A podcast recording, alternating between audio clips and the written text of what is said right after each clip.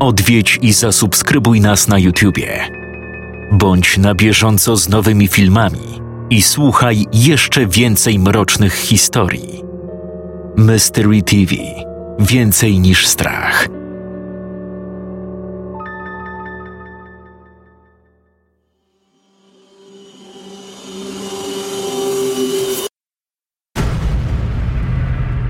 Siedmiu autorów. Siedem mrocznych opowiadań w świątecznym klimacie. Upiorne święta. Tylko na www.mysterytv.pl.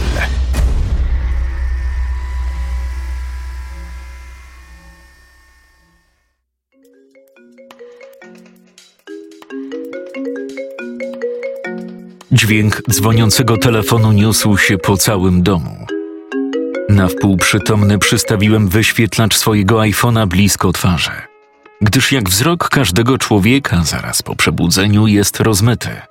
Potrzebujemy paru chwil, aby się wyostrzył. Światło wyświetlacza drażniło moje oczy. Po chwili widziałem już normalnie. Telefon wibrował w mojej dłoni. Na wyświetlaczu widniał wielki biały napis – Agata. Tuż przed odebraniem połączenia rzuciłem szybko wzrokiem na godzinę. Dochodziła siódma rano. Wiedziałem, że jeśli Agata dzwoni tak wcześnie, musi być to coś ważnego. Nie czekając już ani chwili dłużej, przesunąłem zieloną słuchawkę w dolnej części ekranu kciukiem w prawą stronę. Chwilę po odebraniu połączenia włączyłem głośnik. Już po chwili piękny damski głos niósł się po sypialni. Halo? Michał, jesteś tam? Tak, Słyszę, że jeszcze śpisz, więc skup się.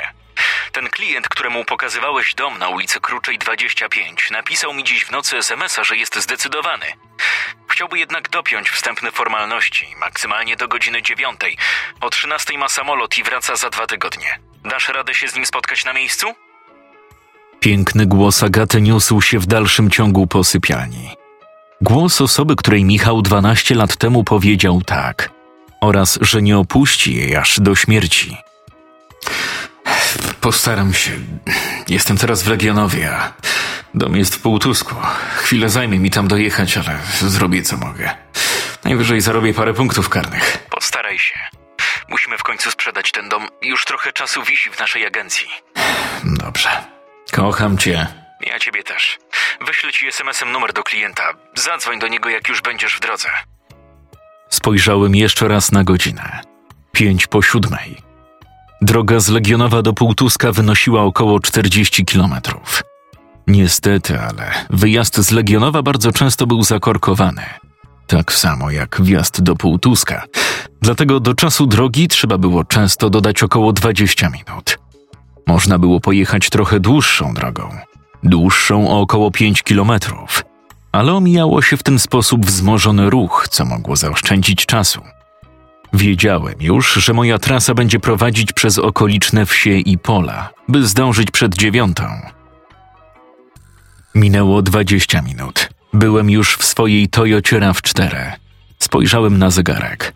Siódma dwadzieścia pięć. Czas ruszać.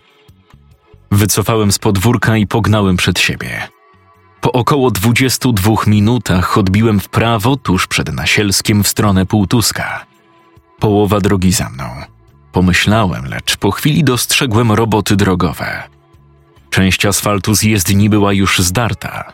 Na poboczu widniał znak z ograniczeniem do 40 km na godzinę. Spojrzałem na zegarek. 7.47. Czas naglił. Nie mogłem zwalniać. Jechałem z prędkością 80 km na godzinę. Samochód cały aż podskakiwał na wybojach. W międzyczasie dostałem SMS-a od Agaty z numerem klienta. Nie czekając, postanowiłem go otworzyć i nacisnąć zaznaczony numer telefonu.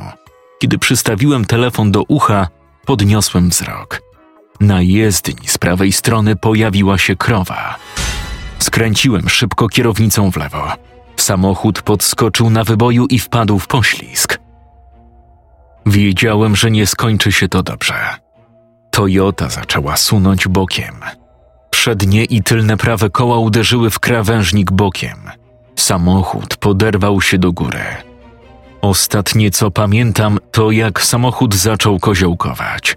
Czułem, jak pasy bezpieczeństwa wywierają ogromny nacisk na moją klatkę piersiową.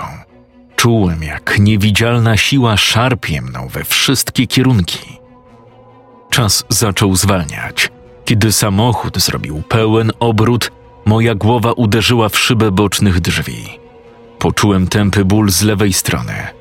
Robiło mi się ciemno. Po chwili samochód przestał się poruszać. Zamarłem w bezruchu. Poczułem, jak coś ciepłego i mokrego spływa mi z głowy na szyję. Wzrok zaczął się rozmywać. Chciałem odpiąć pasy bezpieczeństwa i wysiąść, lecz nie mogłem ruszyć ręką. Spojrzałem na dół. Z okolicy łokcia wystawał czerwono-biały przedmiot. Przyjrzałem się. To była moja kość. Po chwili przez całe moje ciało przeszedł silny dreszcz. Coraz ciężej łapało mi się oddech. Obraz zaczął coraz bardziej ciemnieć. Po chwili nic już nie widziałem. Ból całego ciała zaczął narastać. Zemdlałem. Po jakimś czasie zacząłem odczuwać kołysanie. W moich uszach rozbrzmiewał dźwięk syreny. Po chwili czułem ogromny nacisk na klatkę piersiową. W dalszym ciągu nie mogłem otworzyć oczu. W międzyczasie słyszałem jakieś odliczanie. 28, 29, 30, dmuchaj. Poczułem, jak moja klatka piersiowa napełnia się. Po chwili odliczanie zaczęło się od nowa. Ucisk na klatkę był mocny. Czułem, jakbym był miażdżony. Coś chrupnęło. Po chwili poczułem ogromny ból w lewej części brzucha, jakby coś mnie przebiło. Szybko, tracimy go. Serce przestaje pracować. Poczułem jakiś zimny płyn na swojej klatce piersiowej. W tle słychać było pikanie, które z sekundy na sekundę zaczęło spowalniać. Ładuj. Poczułem, że ktoś przystawia coś do mojej klatki, naciskając na nią mocno. Czysto, nie dotykać. Ból. Ogromny ból przeszedł przez całe moje ciało. Czułem, jak gdyby wszystkie moje kości zostały zmiażdżone w sekundę. Zemdlałem. Ocknąłem się w dalszym ciągu, nie mogąc otworzyć oczu. Bolało mnie całe ciało. Dookoła panował chaos. Gdzie ja jestem? Przez zamknięte powieki mieniło mi się tylko światło. Czy ja w ogóle żyję? A raczej tak, skoro wszystko mnie boli. Zawołaj doktora Kortczaka. Gdybym mógł się ruszyć, cały bym aż podskoczył. Tajemniczy głos niespodziewanie wybuchł wśród oceanu chaosu gdzieś z tyłu mojej głowy. Musimy operować. Pomóżcie mi go zawieźć na salę operacyjną. Jaka operacja? Przecież ja tu jestem. Nic nie mogę powiedzieć. Kompletnie nie mam władzy nad swoimi ustami. Ból głowy był nieznośny, nie mówiąc już o ręce. Po chwili usłyszałem, jak z ogromnym impetem otwierają się drzwi. Choć oczy miałem zamknięte, zdawało mi się, że znajdujemy się w mocno oświetlonym pomieszczeniu. W końcu, mimo zamkniętych powiek, jesteśmy w stanie widzieć mieniące się światło. Już jestem. Co tu mamy? Mężczyzna po trzydziestce, wypadek samochodowy, uraz głowy. Prawdopodobnie krwawienie wewnątrzczaszkowe, liczne ślady złamań, szczególnie widoczne złamanie otwarte kości łokciowej, mocno krwawiące. W karetce przeprowadzono resuscytację, użyto defibrylatora. Nieprzytomny od samego początku, ratownicy wyjęli go z samochodu. Przygotować pacjenta. Musimy otworzyć czaszkę. Ruchy. Czy ja dobrze słyszałem? Chcecie mi otworzyć czaszkę? Przecież ja tu jestem, halo! Nagle poczułem, jak moje całe obolałe ciało podnoszone jest do góry, by po chwili zostało położone na czymś zimnym. To stół operacyjny. Oni naprawdę chcą mnie operować. A co najgorsze, będą to robić przy mojej pełnej świadomości i odczuwaniu wszystkiego. Poczułem czyjś dotyk po lewej stronie głowy. Golili mi włosy. Zaczynam. Coś zimnego zbliżyło mi się do głowy, wywołując delikatne uczucie szczypania. Na uchu poczułem jakiś ciepły płyn. Oni mnie rozcinają. Spanikowałem, lecz nie mogłem się w dalszym ciągu poruszyć, krzyknąć. Przystępuję do kraniotomii. Kraniotomia? Co to jest? Nigdy nie słyszałem takiego określenia. Po chwili już wiedziałem, co zamierzają. Usłyszałem znajomy dźwięk. To przeraziło mnie jeszcze bardziej. Kojarzycie moment, kiedy siedzicie u dentysty na fotelu, po czym bierze do ręki urządzenie do borowania w kości, którą jest ząb? Tak. Właśnie taki dźwięk teraz słyszę. Oni zamierzają mi wiercić w głowie. Chcę to zatrzymać. Niech już się to skończy. Warkot urządzenia stawał się coraz głośniejszy.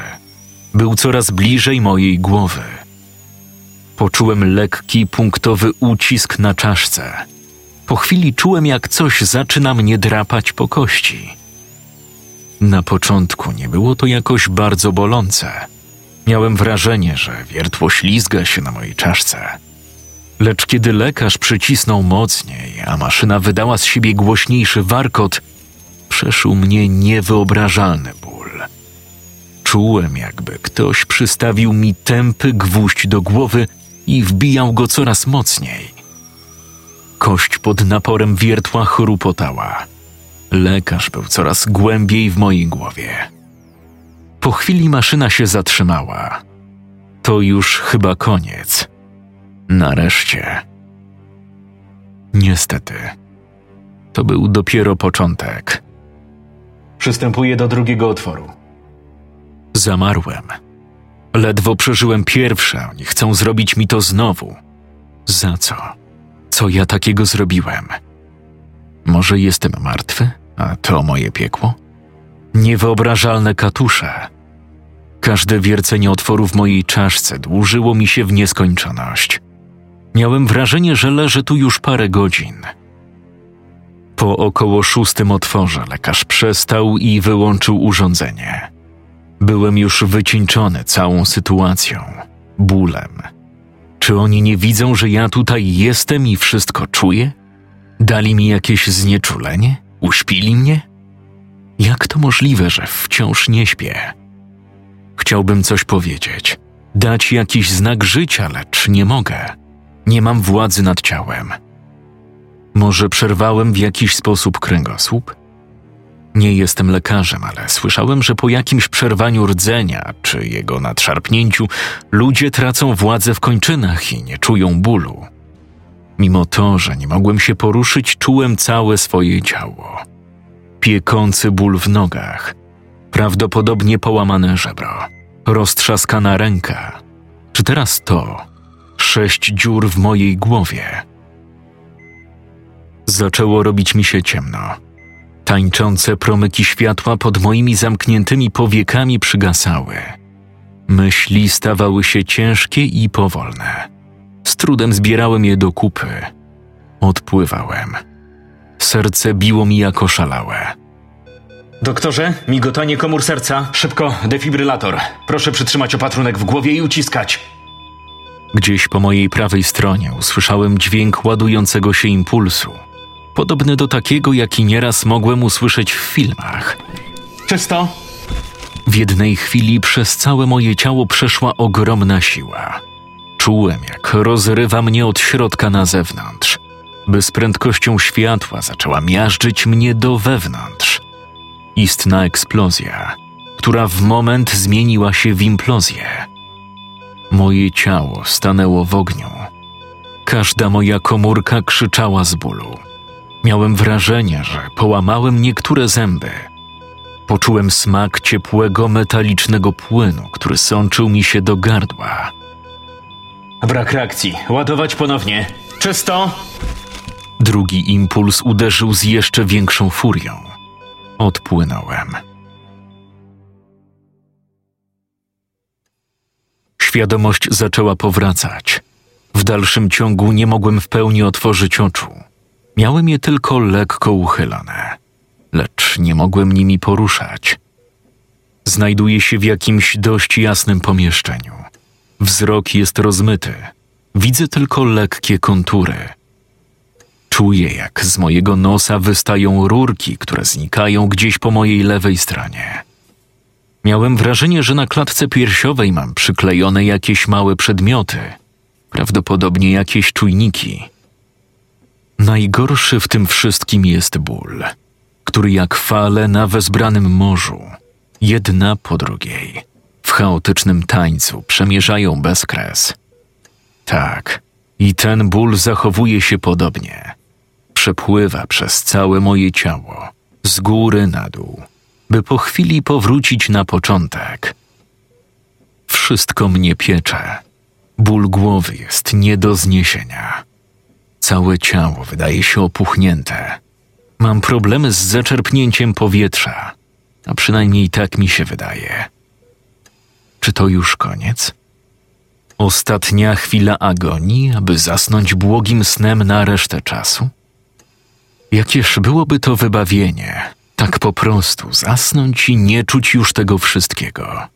Nie czuć tego ciężaru życia, jaki na mnie wisi, jak wielki stalowy łańcuch na szyi. Nie czuć tego bólu istnienia, który z dnia na dzień pogłębia się, obserwując, co dzieje się na tym świecie.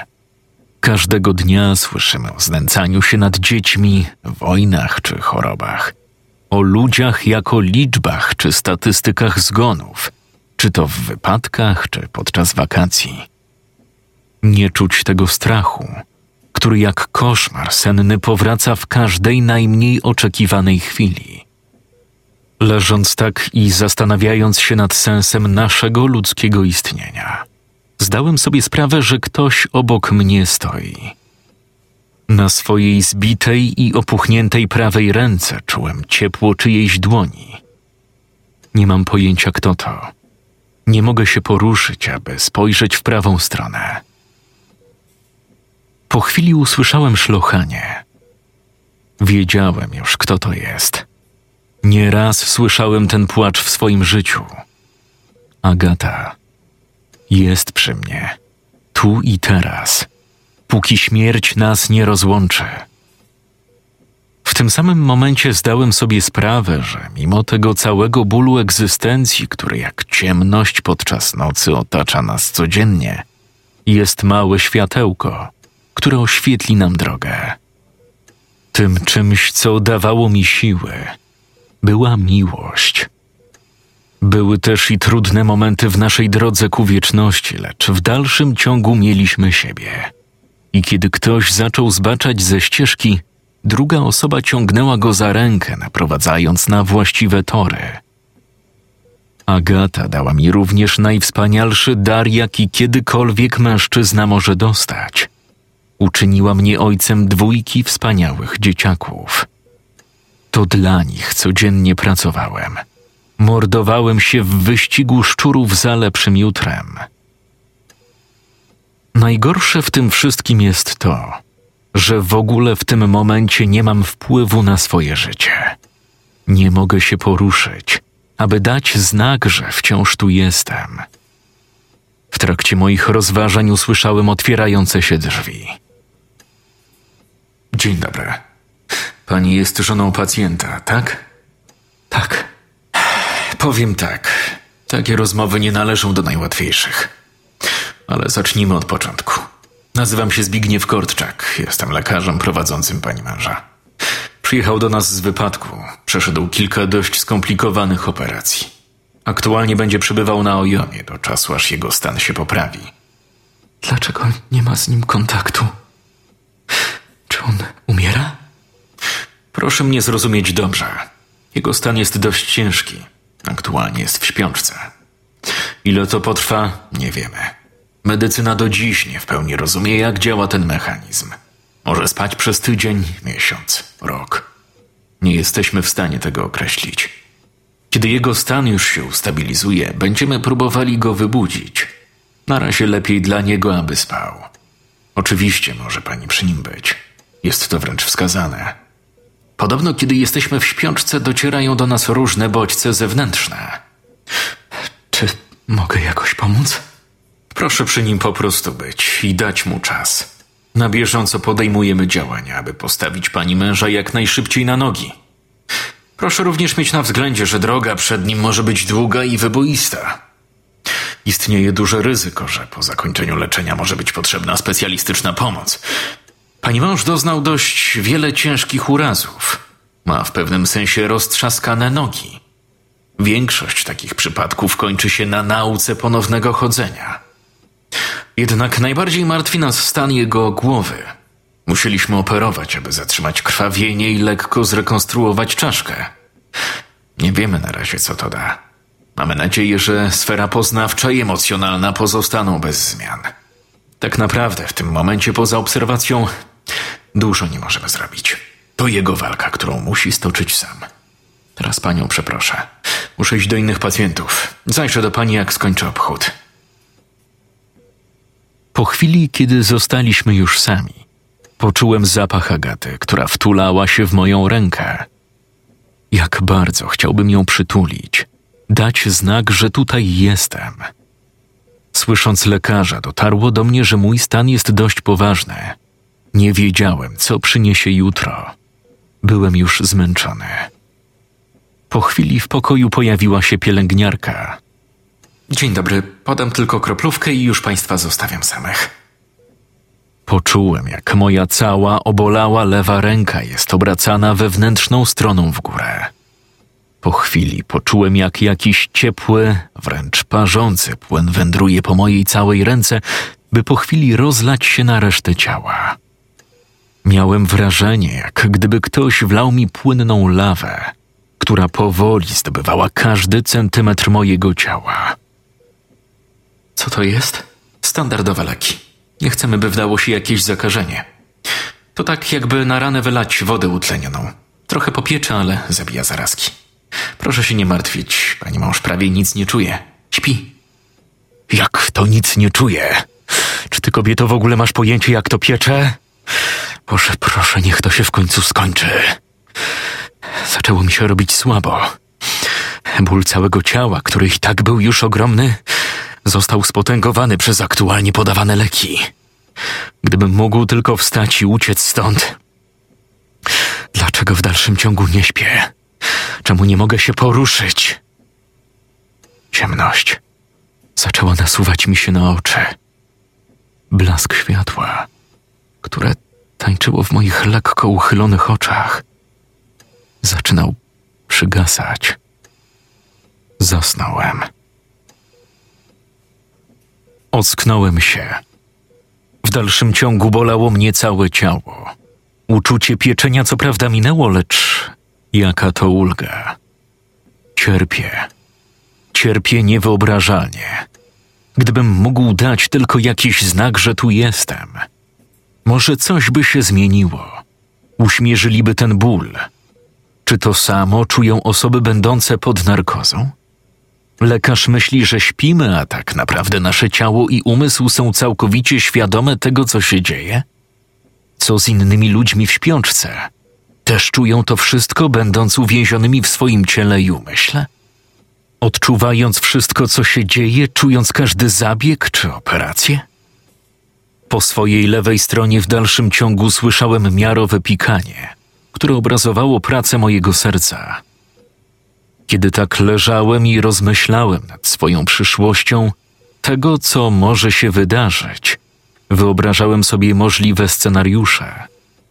Najgorszym, co przyszło mi do głowy, była opcja, że tak już będzie na zawsze. Będę tu leżał, nie mogąc się poruszyć. Ile to potrwa? Mamo, kiedy tata się obudzi?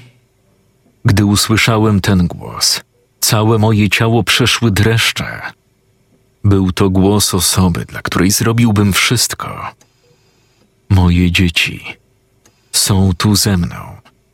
Gdybym mógł je choć ten jeden raz jeszcze przytulić, gdybym mógł cofnąć czas, zmieniłbym dużo. Zmieniłbym tę pogoń za fortuną. Większość swojego czasu oddałbym im, mojej rodzinie. Dopiero kiedy nasza podróż przez życie dobiega końca, Zaczynamy rozumieć te rzeczy, których nie zrobiliśmy lub chcieliśmy zrobić inaczej. Bardzo często odkładamy to na później, myśląc, że mamy jeszcze czas, którego tak naprawdę z dnia na dzień brakuje nam coraz bardziej. Mi prawdopodobnie już go zabrakło. Przez moją klatkę piersiową przebiegł silny dreszcz, po czym poczułem, jak drętwieje mi cała lewa strona. Moje serce zaczęło bić coraz szybciej. Dźwięk pikania z urządzenia po mojej lewej stronie przyspieszył i stał się bardziej natarczywy. Mamo, co się dzieje? Nic, kochanie. Zaraz przyjdę, muszę pójść po lekarza. Poczekaj tu i nigdzie się nie ruszaj. Zacząłem tracić kontakt ze światem. Czułem, jak gdyby ktoś położył mi rozgrzane do czerwoności kawałki węgla na klatce piersiowej. 150 jednostek dożylnie. Mamo, co się dzieje? Proszę wyjść z dziećmi i poczekać przed salą. Doktorze, tracimy go. Ładować 200 jednostek. Boże, znowu Sprawdzam. chcą mnie usmażyć. Czysto. Ładować ponownie. Wiedziałem, że drugie uderzenie będzie mocniejsze. Poczułem, jak na mojej klatce piersiowej ponownie rozsmarowany został jakiś chłodny płyn. Czysto. Poczułem go w sobie, jak w mgnieniu oka rozchodził się po całym ciele. W tym samym momencie zrobiło mi się ciemno. Ostatnia moja myśl skierowana była w stronę rodziny. Chcę ich jeszcze zobaczyć. Moja świadomość gdzieś odleciała.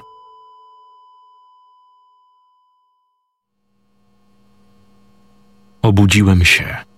W dalszym ciągu nie miałem władzy nad ciałem. Zostały tylko myśli i świadomość, że wciąż tu jestem. Prawdopodobnie żyję w dalszym ciągu, skoro jestem w stanie myśleć. Lecz co to za życie? Nie wiem, co będzie jutro, za tydzień. Może będzie tak już zawsze. Miałem wrażenie, że ból trochę zelżał. Nie bolało mnie prawie nic. Prawdopodobnie podali mi jakieś silne leki przeciwbólowe. Było mi zimno. Bardzo zimno. Miałem wrażenie, że gdzieś mnie przenieśli. Wcześniej leżałem na dość komfortowym łóżku, jak na szpitalne warunki. Teraz znajdowałem się na czymś twardym i zimnym. W dalszym ciągu miałem bardzo lekko uchylone oczy. Delikatne promyki światła tańczyły na moich piwnych tęczówkach. Jak tam, panie doktorze? Wkładamy do lodówki? Tak, już skończyłem. Kończę porządkować narzędzia. Jaka lodówka? O czym oni mówią? Zanim się zorientowałem, poczułem, jak ktoś prowadzi moje łóżko. Po chwili zatrzymaliśmy się i usłyszałem lekkie syknięcie, po czym poczułem chłód na swoich nogach. Miałem wrażenie, jakbym leżał przed lodówką, która właśnie została otwarta, a z jej wnętrza czuć było powiew chłodu. Czy oni chcą mnie wsadzić do tej chłodni? Po co? Jakieś wnioski po sekcji? Ech, tak jak myślałem. Obrażenia wielonarządowe. Serce w końcu nie wytrzymało. I tak można powiedzieć, że już dawno nie powinien żyć. Co? Jak to nie żyć? Przecież ja tu jestem. Co oni chcą zrobić? Myśl, Michał, myśl. Co tu zrobić? Jak dać im jakiś znak życia? Zanim się zorientowałem, poczułem, jak całe moje ciało, które znajdowało się na łóżku, zostało wsunięte do chłodni. Usłyszałem dźwięk zamykanych drzwi. Oni naprawdę wsadzili mnie do lodówki, twierdząc, że jestem martwy. Gdyby nie ten chłód, powiedziałbym, że mam jakieś złudzenia. Było mi jednak bardzo zimno. To uczucie nie było złudzeniem. Próbowałem sobie to wszystko poukładać. Wszystkie wspomnienia z ostatniego czasu, aby znaleźć moment, tę jedną chwilę, która doprowadziła mnie tu, gdzie teraz jestem. Leżąc tak i rozmyślając, zdałem sobie sprawę, że prawdopodobnie nie jestem tutaj sam. W powietrzu nosił się dość specyficzny zapach, który miałem już okazję doświadczyć. Pamiętam niezliczone pogrzeby, czuwania nad zmarłymi w kaplicach, wizyty na cmentarzach. Wszędzie tam towarzyszył mi ten sam zapach. Ciężko mi go określić. Czasem przypominał zapach tataraku, Innym razem podobny był do zapachu świeżo rozkopanej ziemi, z lekką nutą rozkładającego się mięsa. Dla mnie był to zapach śmierci. W tym samym momencie przez całe moje ciało przeszły dreszcze. Zdałem sobie sprawę, że nie jestem tu sam.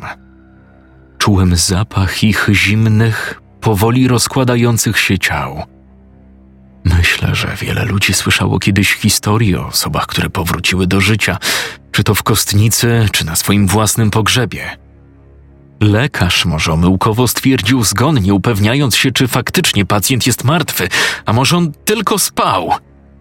W końcu jak mogę nazwać swój stan, którego aktualnie doświadczam? Śpiączką? Snem?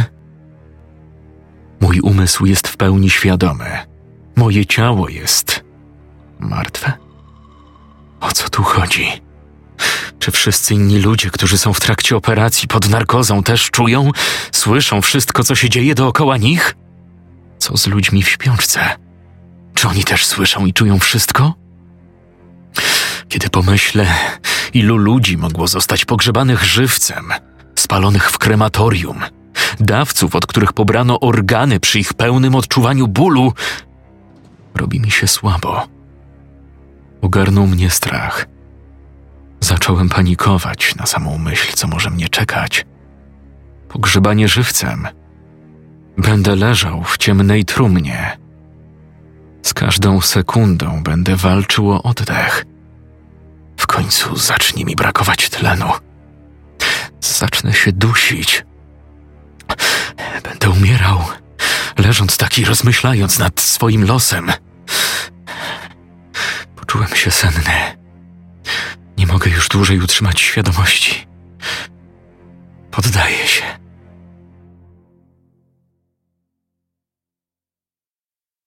Moja świadomość zaczęła powracać. Powietrzu unosił się lekki zapach kadzidła. Przynajmniej to mi przypominał. Nie było mi już zimno. Wręcz przeciwnie, dość ciepło. Miałem wrażenie, że jestem ubrany w coś obcisłego. Nie umiałem tego określić, lecz czułem, jak całe ubranie przylega do mojego ciała. Oczy miałem lekko uchylone, dzięki czemu mogłem zobaczyć, co się dzieje. W dalszym ciągu nie mogłem poruszyć swoim ciałem. Leżąc tak chwilę i wytężając wzrok przed siebie, zdałem sobie sprawę, że widzę dach. Nie byle jaki dach. Znałem to miejsce. Nie odwiedzałem go często, lecz czasem moja osoba zjawiała się tu, czy to z powodu jakiegoś ślubu, czy innej uroczystości. Był to dach kościoła niedaleko mojego miejsca zamieszkania. Czy to znaczy, że. Nie.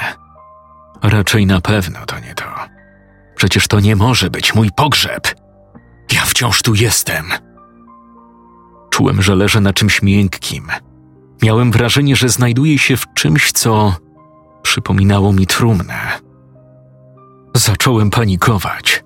Nie czułem co prawda szaleńczego bicia swego serca, prawdopodobnie przez stres, który teraz odczuwałem.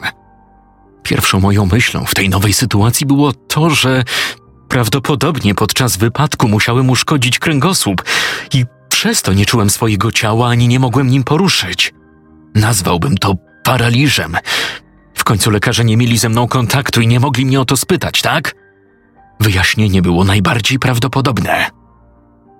Po chwili zaczął do mnie docierać męski głos. Mówił coś o modlitwie za duszę zmarłego. Co on gada? Jakiego zmarłego? Przecież ja wciąż tu jestem. Czy oni tego nie widzą? Z drugiej strony, co mają widzieć? Bezwładne ciało ułożone w trumnie? Niedługo potem moich uszu dotarł głośny dźwięk dzwonu sprzed kościoła. Przed oczami zrobiło mi się ciemno. Na trumnę, w której aktualnie się znajduję, zostało położone wieko. Po chwili poczułem, jak całe moje ciało zostaje uniesione do góry. Dźwięk dzwonów nasilał się. Jesteśmy coraz bliżej wyjścia. Zacząłem panikować. Zamknięcie trumny oznaczało tylko jedno: pogrzebanie żywcem. Płacz żałobników również się nasilał. Próbowałem coś wymyślić. Zmuszałem całe moje ciało do jakiegoś ruchu.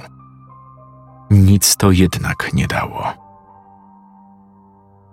Nie mam pojęcia, ile czasu minęło od zakończenia mszy do momentu, aż poczułem, jak trumna została postawiona na ziemi. Po chwili z głośników dookoła mnie dało się słyszeć głos księdza. Usłyszałem lekkie zgrzytnięcie, po czym moje ciało zaczęło być spuszczane do otworu, którym miałem dokonać swojego żywota. Ale to nie może się przecież tak skończyć. Nie tak. Zostało mi niewiele czasu, aż nikt już nie usłyszy mojego błagalnego stukania. Znaku, że w tej trumnie wciąż tli się życie. Co jeśli jednak jestem już martwy? Ale przecież to niedorzeczne. Inaczej to wszyscy opisywali. Mam tu leżeć razem ze swoim ciałem po wsze czasy? Nie. Ja nie mogę być martwy. To nie jest logiczne. Jestem tu, myślę, odczuwam. Moja trumna zatrzymała się. Nastąpiła chwila ciszy. Leżałem tak, szukając sposobu na ratunek. Po jakimś czasie, może dłuższej chwili, usłyszałem stukanie w wieko trumny. W tym momencie przez całe moje ciało przeszedł paniczny strach. Te miarowe, niewinne stukanie oznaczało tylko jedno. Zasypywali mój grób ziemią. To już koniec. Nic nie mogę zrobić. Za chwilę zostanę pogrzebany żywcem na zawsze. Nikt się o tym nie dowie. Głupie myśli zaczęły przechodzić mi przez głowę. Zastanawiałem się, czy od pogrzebania żywcem lepsze nie byłoby spalenie. Przynajmniej śmierć nastąpiłaby szybciej. Chwila bólu. Po chwili wszystko by ucichło i ustało. Powoli, z każdą chwilą stawałem się senny. Podejrzewam, że to przez niedobór tlenu. Nie byłem pewien, ile już tutaj leżę. Dziesięć minut, godzinę, może dwie.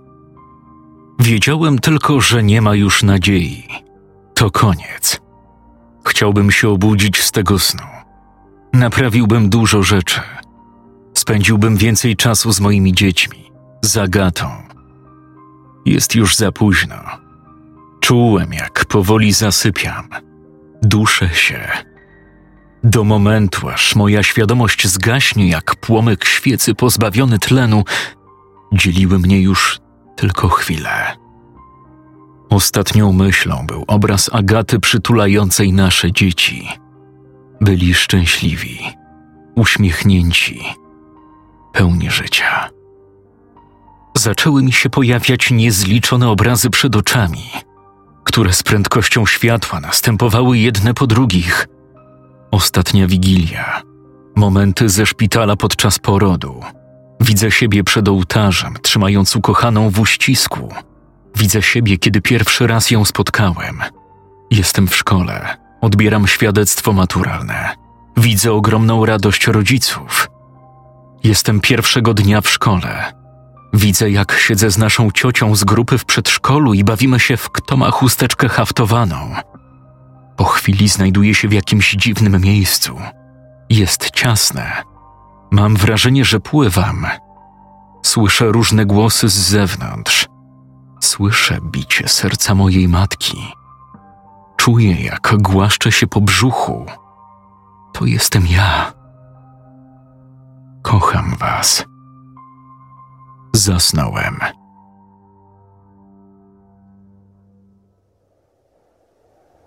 Obudziłem się. Leżałem na brzuchu twarzą do ziemi. Ziemia, a właściwie asfalt wydawał się chłodny. W sumie to nie czułem żadnego bólu, bardziej zdezorientowanie, gdzie ja w ogóle się znajduję. Oparłem dłonie po lewej i prawej stronie głowy. Wyprostowałem się. W tym momencie klęczałem na kolanach, mając ręce wciąż oparte na jezdni. Zobaczyłem, że są całe zakrwawione. Na polu obok drogi znajdowała się dość mocno rozbita Toyota RAV4. Nikogo więcej nie było dookoła. Nie wiedziałem, co myśleć. To znaczy, że. że ja żyję? Ten wypadek był prawdziwy, ale te wizje, te przeżycia to były zwykłe złudzenia? Sen? Podniosłem się i wyciągnąłem ręce przed siebie. Były całe we krwi, bez widocznych cięć czy pęknięć na skórze. Może krew nie pochodziła z rąk. Zacząłem dotykać się po głowie. W dalszym ciągu nie wyczułem żadnej rany. Nic mnie nie bolało. Nieraz słyszałem historie, jak ludzie potrafili wyjść z rozbitego samochodu. Chodzili tak dłuższą chwilę pełni paniki i strachu, by po paru minutach osunąć się na ziemię pełni bólu. Adrenalina robi swoje. Może tak jest i w tym przypadku. Prawdopodobnie musiałem wypaść przez szybę podczas dachowania. Nie pamiętam, czy miałem zapięte pasy bezpieczeństwa. Zacząłem rozglądać się dookoła siebie, szukając jakiejś pomocy, wsparcia. Nikogo jednak w zasięgu wzroku nie mogłem dostrzec. Muszę zadzwonić po pomoc. Muszę zadzwonić do Agaty, powiedzieć, co się stało. Zacząłem szukać telefonu. Nie znalazłem go. Rozejrzałem się dookoła. Może wypadł i leży gdzieś na ziemi. Musiałem podejść do samochodu. Może tam go znajdę. Kiedy byłem już blisko, dostrzegłem, że na siedzeniu kierowcy ktoś siedzi, oparty głową o kierownicę. Kto to jest? Przecież jechałem sam. Przynajmniej tak mi się wydawało. Przyspieszyłem kroku. Chyba nie zabierałem żadnego pasażera, chociaż może przez ten wypadek w mojej pamięci powstały dziury. Po chwili byłem już obok przednich drzwi od strony kierowcy. Na siedzeniu rzeczywiście ktoś siedział. Jego dłonie zwisały bezwładnie. Z czubków palców kapała krew. Poduszka powietrzna nie była łaskawa dla tego biedaka. Nie uruchomiła się. Uderzenie czołem w kierownicę musiało być ogromne. Wyciągnąłem ręce przed siebie i delikatnym ruchem odchyliłem jego głowę w tył. W tym samym momencie zamarłem w ogromnym przerażeniu. Na siedzeniu kierowcy znajdował się. Znajdowałem się ja. To było moje ciało.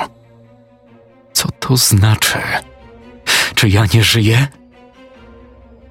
W tym samym momencie zacząłem oddalać się od samochodu. Jakaś niewidzialna siła ciągnęła mnie do tyłu. Wzrok zaczął mi się rozmywać. Obraz zaczął powoli ciemnieć, by w końcu ogarnęła mnie nieprzenikniona ciemność.